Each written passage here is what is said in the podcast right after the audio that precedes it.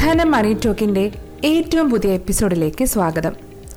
Credit card loan എടുക്കുന്നവരെ ഈ മൂന്ന് കാര്യങ്ങൾ അറിഞ്ഞിരിക്കണം. നമ്മുടെ നിത്യജീവിതത്തിൽ ക്രെഡിറ്റ് കാർഡുകൾ വലിയ ആശ്വാസം തന്നെയാണ് അല്ലേ? കയ്യിൽ പണം കരുതാതെ തന്നെ ആവശ്യങ്ങൾ നിറവേറ്റാൻ ഇവ സഹായിക്കുന്നു എന്ന് മാത്രമല്ല ഇവ അത്യാവശ്യ സന്ദർഭങ്ങളിൽ ആശുപത്രി ആവശ്യങ്ങൾ വരെ നിറവേറ്റാൻ നമ്മളെ സഹായിക്കുന്നു. എന്നാൽ ബുദ്ധിപൂർവം ഉപയോഗിക്കണമെന്ന് പ്രത്യേകം പറയണമെന്നില്ലല്ലോ. ക്രെഡിറ്റ് കാർഡ് വഴി ഇ എം ഐ ആണ് നിങ്ങളുടെ ആവശ്യങ്ങൾ നിറവേറ്റുന്നതെങ്കിൽ പോക്കറ്റ് കാലിയാവാതെ തന്നെ കാര്യങ്ങൾ നേടാനുമാകും.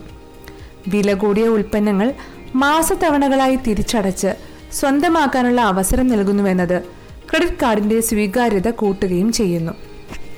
ക്രെഡിറ്റ് കാർഡ് ഉപയോഗിച്ച് ഒരുമിച്ച് പണം നൽകി വാങ്ങുന്നതിനേക്കാൾ നേട്ടം മാസത്തവണകളായി വാങ്ങുന്നതാകും. കൂടിയ പലിശ നിരക്കിൽ നിന്ന് അത് നിങ്ങൾക്ക് മോചനവും നൽകും. കൂടുതലായി ഒരു രേഖയും നൽകാതെ വളരെ എളുപ്പം ഇ എം ഐ നേടുകയും ചെയ്യാം. എന്നാൽ ക്രെഡിറ്റ് കാർഡിൽ ഇ എം ഐ സൗകര്യം പ്രയോജനപ്പെടുത്തുമ്പോൾ ശ്രദ്ധിക്കേണ്ട ചില കാര്യങ്ങളുണ്ട്. ഇക്കാര്യങ്ങൾ അറിയാതെ ഇ എം ഐയിൽ ചെന്ന് ചാടിയാൽ ചിലപ്പോൾ അപകടത്തിലാകുന്നത് നിങ്ങളായിരിക്കും. ആദ്യത്തെ കാര്യം പറയാം. പ്രോസസ്സിംഗ് ഫീ ആണ്. ഇ എം ഐ സ്കീമുകളിൽ പ്രോസസ്സിംഗ് ഫീ ഈടാക്കാറുണ്ട്. അത് എത്രയെന്ന് മനസ്സിലാക്കി വേണം സ്കീം തിരഞ്ഞെടുക്കാൻ. പല ധനകാര്യ സ്ഥാപനങ്ങളും പലിശയില്ലാത്ത ഇ എം ഐ പദ്ധതികൾ അവതരിപ്പിക്കുന്നുണ്ട്. അതും പ്രയോജനപ്പെടുത്താം.